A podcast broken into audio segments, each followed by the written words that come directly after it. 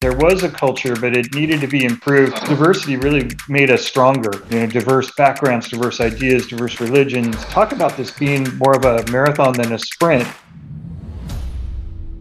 Hi, I'm Dave Underhill, and welcome to Speak Up. Sometimes it feels like the problems we're facing today are so complex that it's hard to tell if we're making any progress in solving them. Our guest believes we do have what it takes to tackle these challenges if we can work across the political, cultural, and professional boundaries that often keep us apart. For the past 30 years, Michael Fors has dedicated his time and energy to growing leaders who can bridge those boundaries. He's currently in charge of Boeing's leadership development. And prior to this, he was in charge of leadership and employee development efforts at Microsoft and Intel, reaching over 100,000 employees across the globe. Outside of his corporate roles, Michael partnered with the UN to develop leaders in war torn countries like Afghanistan and South Sudan. With a background like this, I thought it would be interesting to talk to him about his experiences with the UN, his approach to developing global leaders, and what today's leaders need to do to bring people together.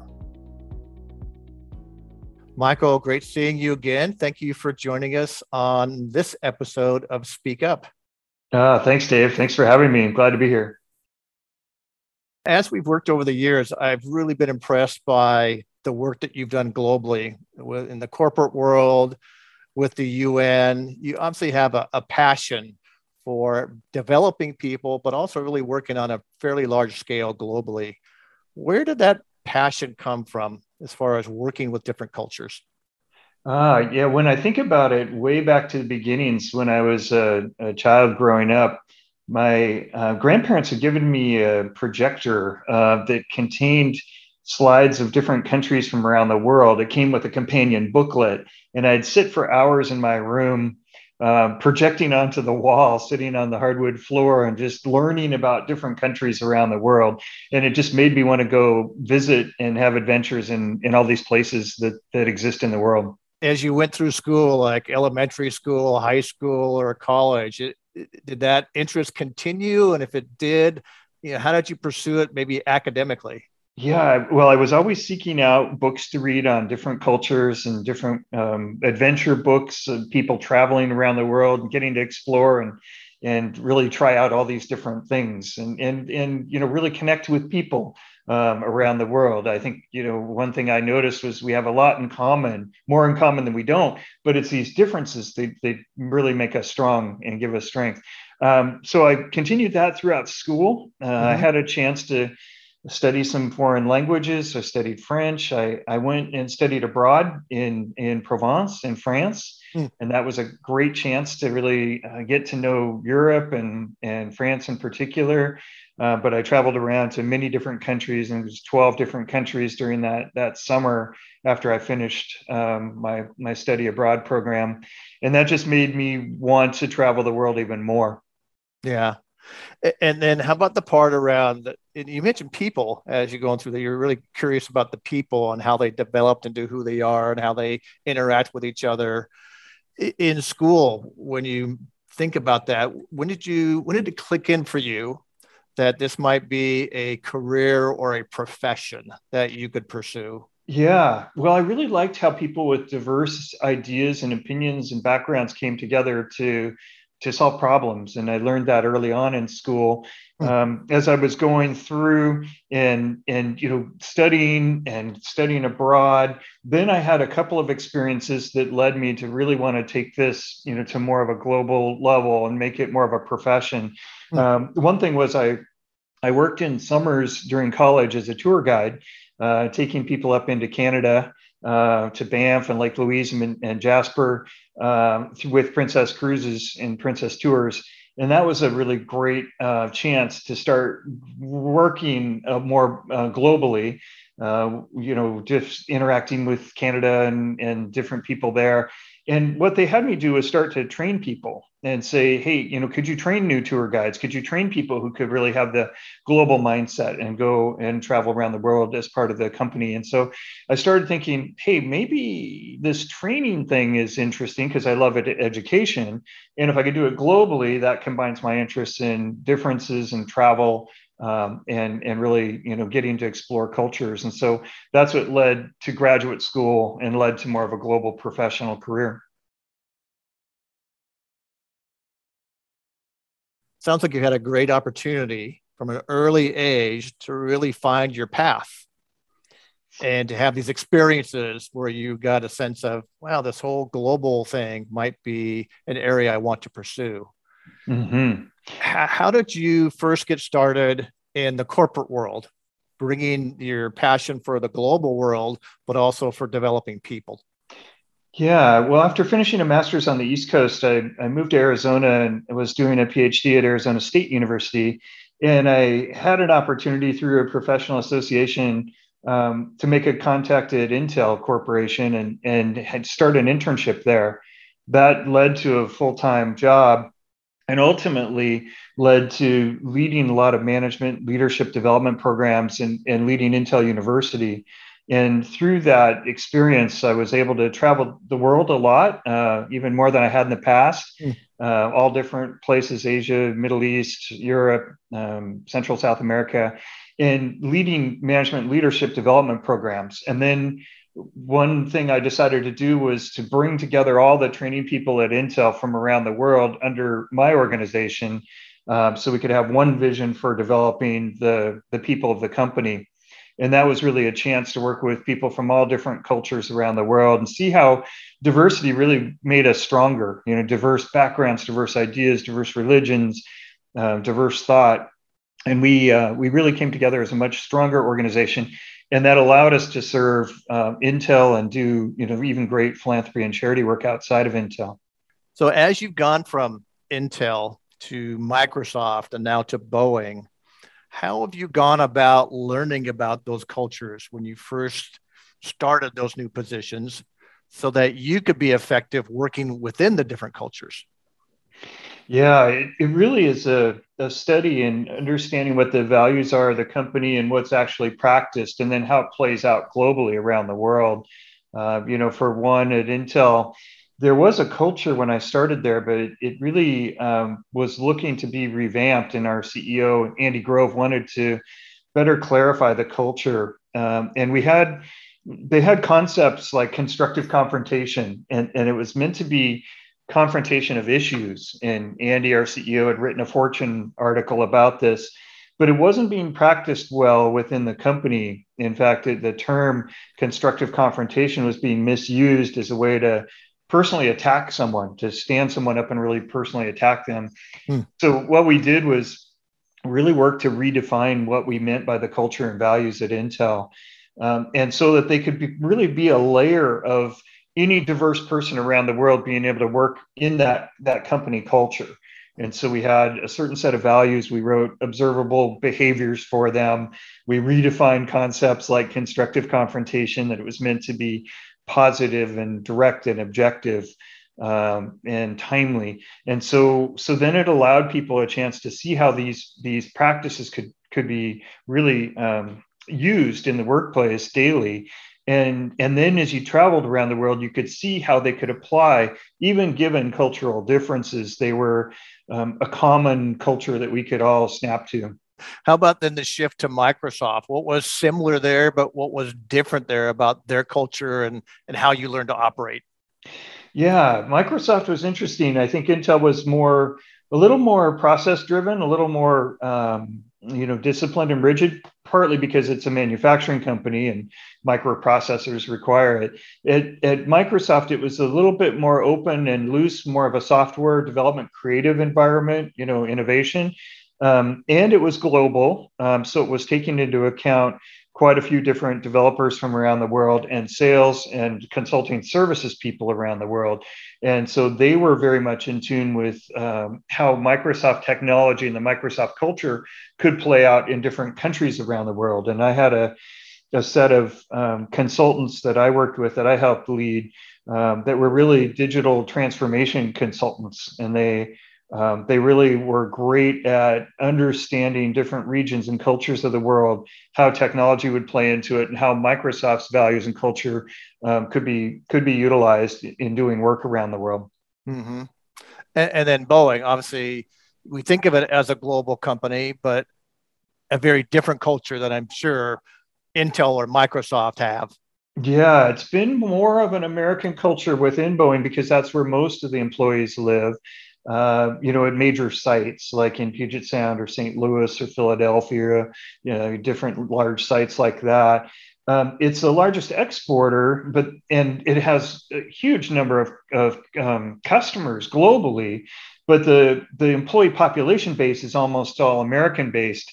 Um, it, now we're now the company's expanding, so it has had a presence in the UK and Australia, starting to expand more in India, uh, Poland, and Brazil, and so it's really learning to become more of a global company um, you know, back at Intel, when I was running Intel U, we had a group of cross cultural people doing training and really helping the company and its employees understand how to work globally. Boeing's just now getting there. It's starting to stretch its wings and teach its hmm. people how to really work better globally and how the, the Boeing culture, corporate culture, then plays out in, in different countries around the world. We've worked on pro- on projects that were longer term, what you might call used word transformations. Mm-hmm. Two, three, four year longs, whether it's a digital or organizational transformations. And sounds like Boeing's going through that too. So, as you work with leaders and you develop leaders in these different companies, what do you talk to them about as far as how do they keep their people engaged? How do they use their leadership voice to keep people involved in these long-term change efforts?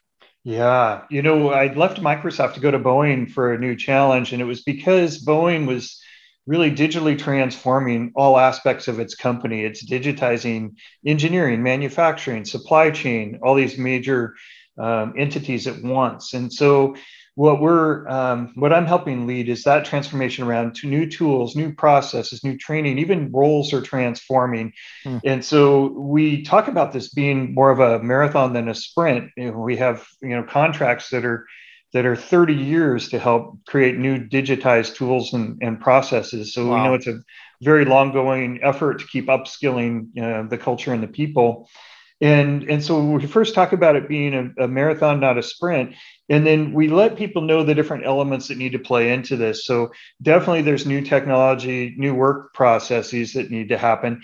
Um, roles will change and and leaders need to evolve um, the culture because the work itself will be evolving and changing. More digitized more use of data uh, more global um, so really helping people prepare for all these changes in the way things will be digitized and automated. Um, and so it's really helping bringing people along on the journey to understand what we're doing, why we're doing it, how there'll be new tools and processes, how the culture will shift, how roles will shift, and, and helping people see that bigger picture so that they're inspired to, to achieve the vision for the company, but also grow themselves personally, because it's a great way for them to stay fresh and to develop their careers and keep moving along with this, this, this flow that we have going. And so um, you really want to talk about what's in it for them for their career and help them understand the big picture and why this is a, a, they're part of a really big deal. There's a sense of urgency and there's a vision out there that they're we're all looking to achieve together. You know, as I as I coach different executives that are in similar situations, one of the things that we talk about is storytelling mm-hmm. and how important that is what's been your experience or how do you talk to executives about the importance of storytelling and, and how they can use that to keep people engaged on this long journey, this long transformation? Yeah, I think it's absolutely critical. You know, it just doesn't come to life for individuals if you talk about it more in an esoteric you know way where it, it just doesn't feel like it's a part of them or there's no there's no story they can relate to. And so if leaders can tell stories about small quick wins that we're getting or or you know steps big steps toward the future and and how that's impacting people and lives you know real people around being able to develop products and services differently how careers have been grown people get promoted uh, you know, it, it, and tell tangible stories, real life stories of of um, parts of the company where this is happening. It goes a long way because then they think, well, I want to be a part of that. I want to do that. You know, sure. that sounds really great. I can see how that impacted these other people, and I think we can create that where I where I am too.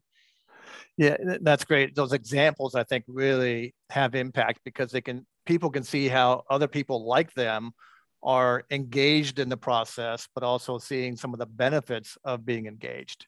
Yeah, and they can see that it's you know it's difficult. It's not easy. There, there are going to be bumps in the road, but that's all part of it too. If leaders can convey the progress and and the you know the good the bad and the ugly and and talk about problems that do exist then people can get their creative juices flowing to try to help solve those problems. And so you know it's not always rosy and we don't want to paint a, a, an overblown picture of how wonderful everything is when in reality we want people to engage be creative and dig in and help solve these problems for the future. Then they feel more of a sense of ownership in in really what they're creating.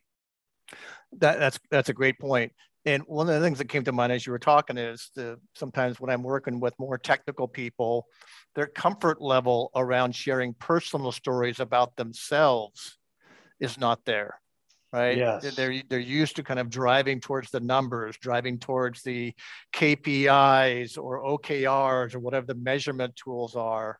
Give me an example of how maybe in your case for you, how have you used maybe personal stories to highlight maybe a leadership principle or something that you want to get across to people?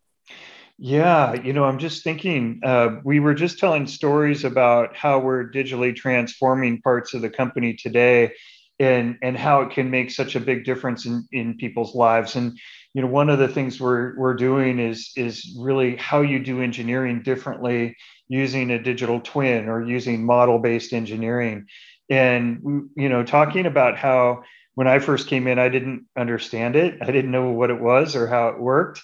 And, uh, you know, I've been at Boeing four years, so I'm kind of a baby. Most people have been there 20, 30 years or more. And, and, you know, it was really a story about my journey of how I've, um, came in and tried to understand couldn't couldn't understand it needed some help and then once i was able to understand more and more i could help others understand and so um, now now I totally get that we want to have a a digital thread all the way through engineering into manufacturing out to the customer. And um, you know it was a way for me to really say hey now i understand the vision. I'm starting to be able to help others see how data can be used for the first time ever all the way through the process and um, and that's why we're helping people learn data literacy. That's why you know we're working with execs and then engineers to understand that but then also working on a project that connects the dots called development excellence. And that helps create this new framework and process flow for how we manage new product development. And it's all about safety and quality and data all the way through. And i wasn't able to connect those dots initially and i was just explaining to people it, it's complex enough where I couldn't put the pieces together. But then once I, I got it, I could start to help others see the vision and where we were headed um, and tell my my story and that it's okay to not understand always. And and it's um, and it's not that you're you're dumb you just need more time and and a chance to dig in and understand better. Yeah. And so what was the reaction to that story from the folks that were in the group that you were you were telling that story to well, you know, there was a lot of head nodding. I think they understood that, uh, you know, that they'd been on maybe a, a, journey like that in the past at some point at, at, Boeing or at another company, and they they understood that, hey, maybe I, I it was ambiguous and complex, and I didn't quite get it, um, and I had to o- overcome that and learn. And and so I think there was a bit of a an understanding more at a personal level, like, oh yeah, yeah, you know, it's it's not just all technical it's also cultural and people and and understanding what we're trying to do from a strategy perspective and how all those pieces come together.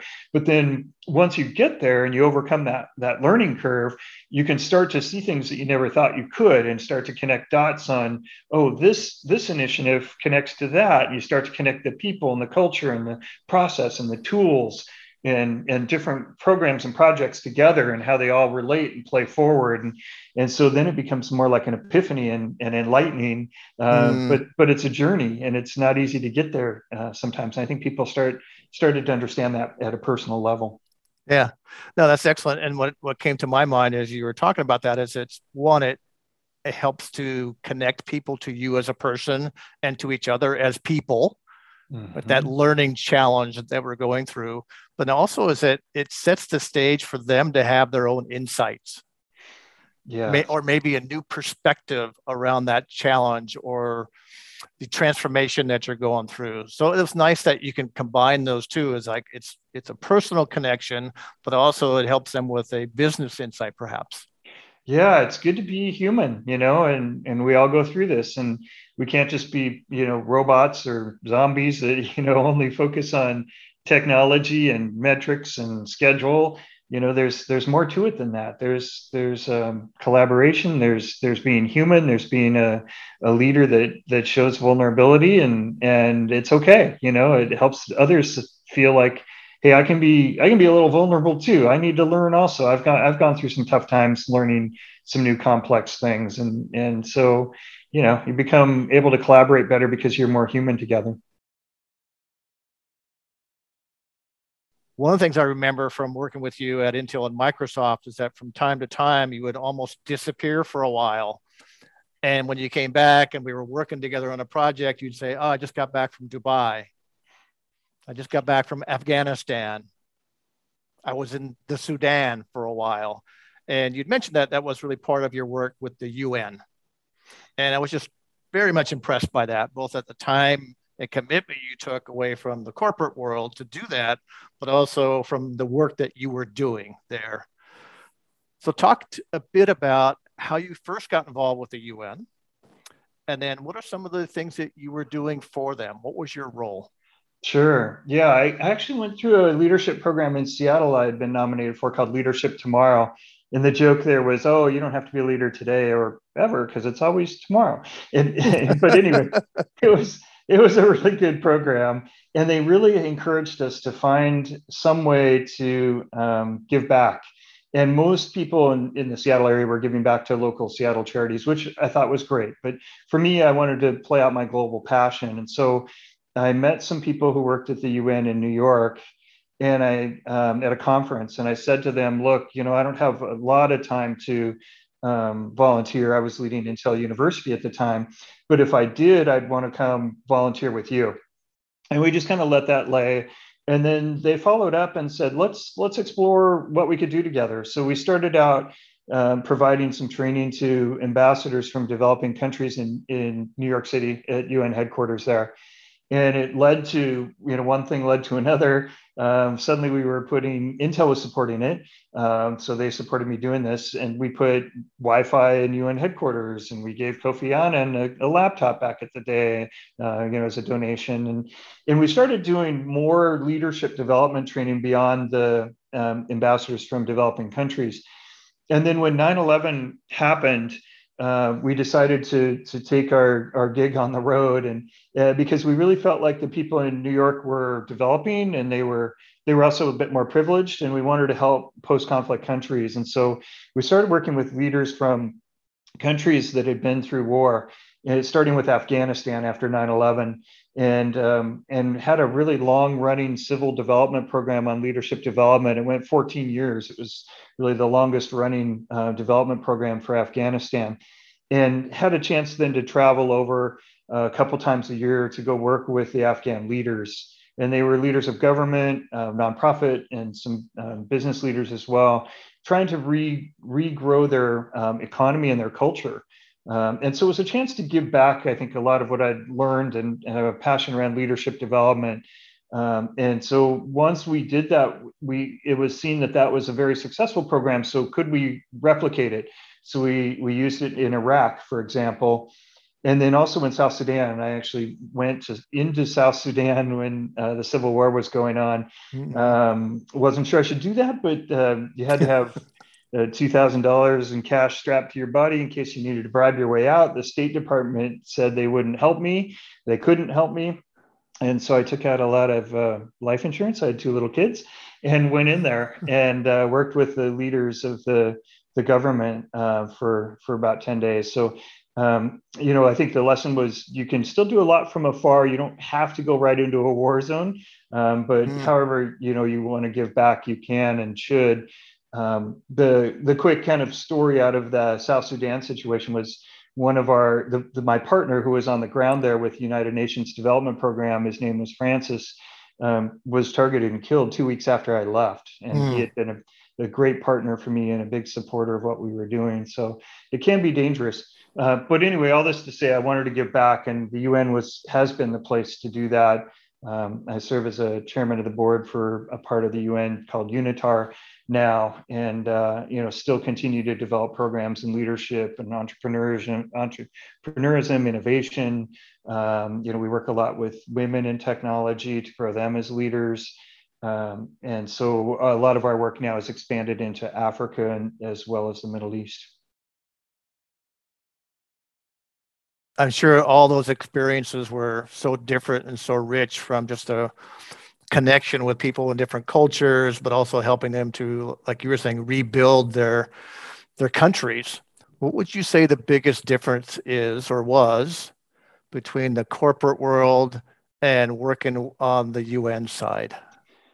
Yeah, I mean the corporate world you you kind of you have you're able to harness a, a, vision and strategy and execute on it with your resources that you have at hand or that you can you know you can get you have a budget in in those cases it's much more uh, spanning across society to bring resources together and make things work so governments are involved multinationals like the un or the world bank uh, are involved or the imf um, and then you've got um, nonprofits who are involved, universities that are involved. Mm. Um, you know, even we've brought in professional associations of people who have expertise in engineering or IT to get them involved. And so, um, and then the corporate world, of course. So it's it's a matter of spanning boundaries to pull people together uh, across society uh, because it's a you know complex, multi-pronged problem that you're you're you're dealing with trying to rebuild a country uh, its economy its health its water its its you know food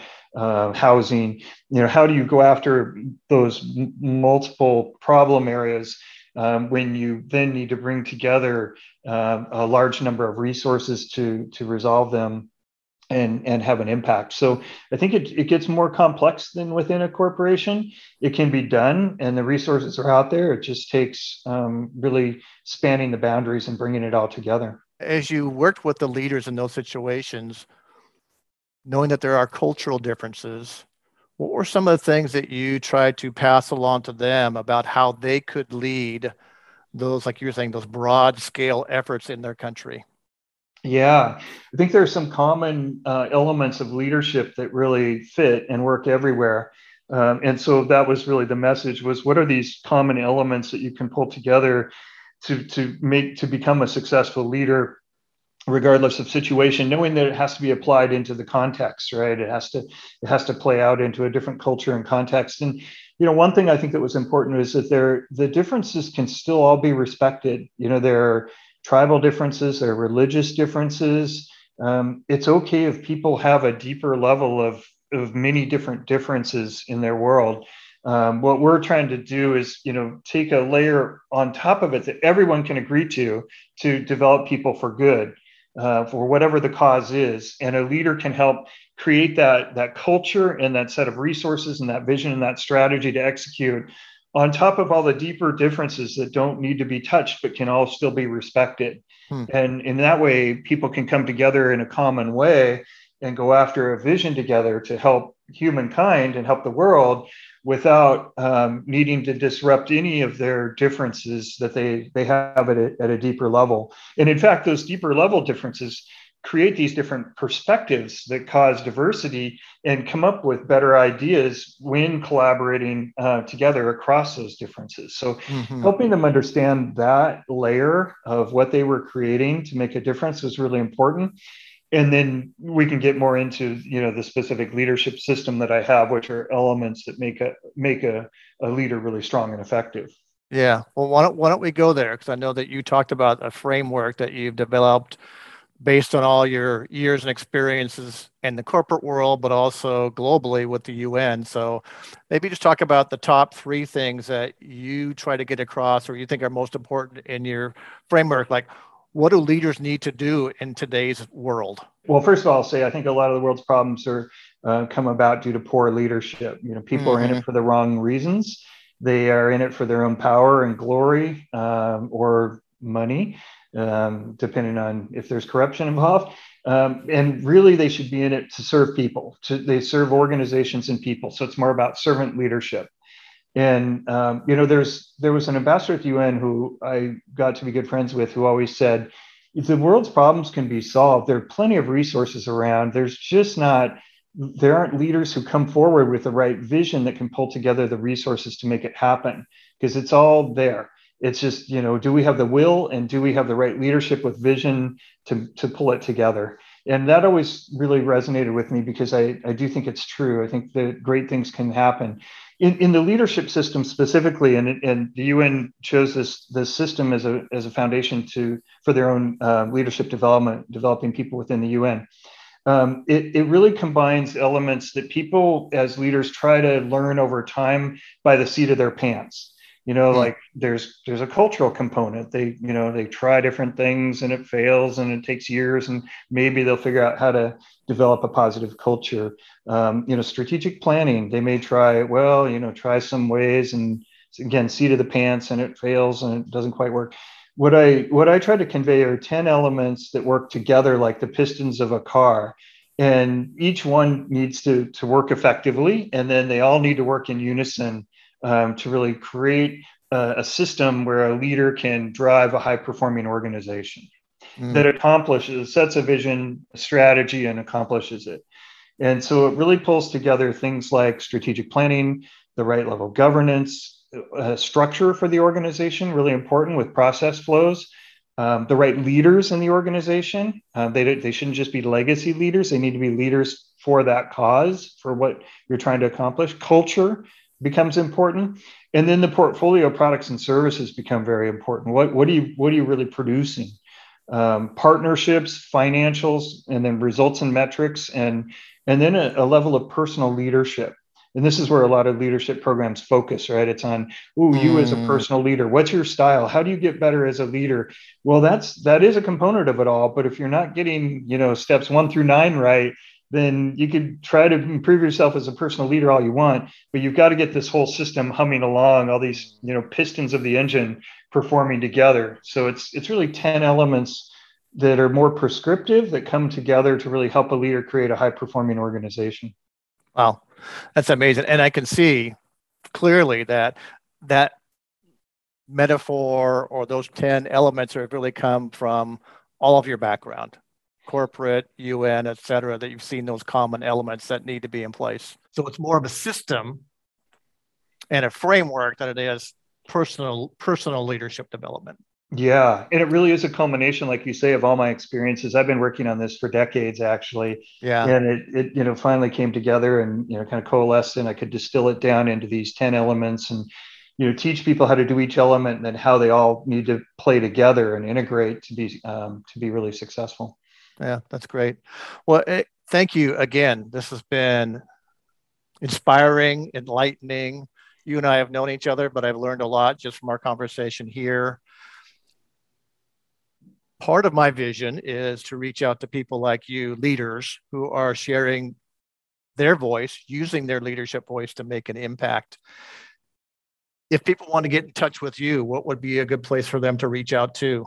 Ah, yeah. I mean, LinkedIn. I'm on LinkedIn, so that's easy. That's probably the fastest and easiest, and and people can find me out there, and I'd be glad to connect and um, you know meet with people offline, support their careers however I can and uh, you know talk about great ideas for the future of the world or or their their personal career development. Well, thank you, and and uh, good luck. Continue with all the great work that you're doing.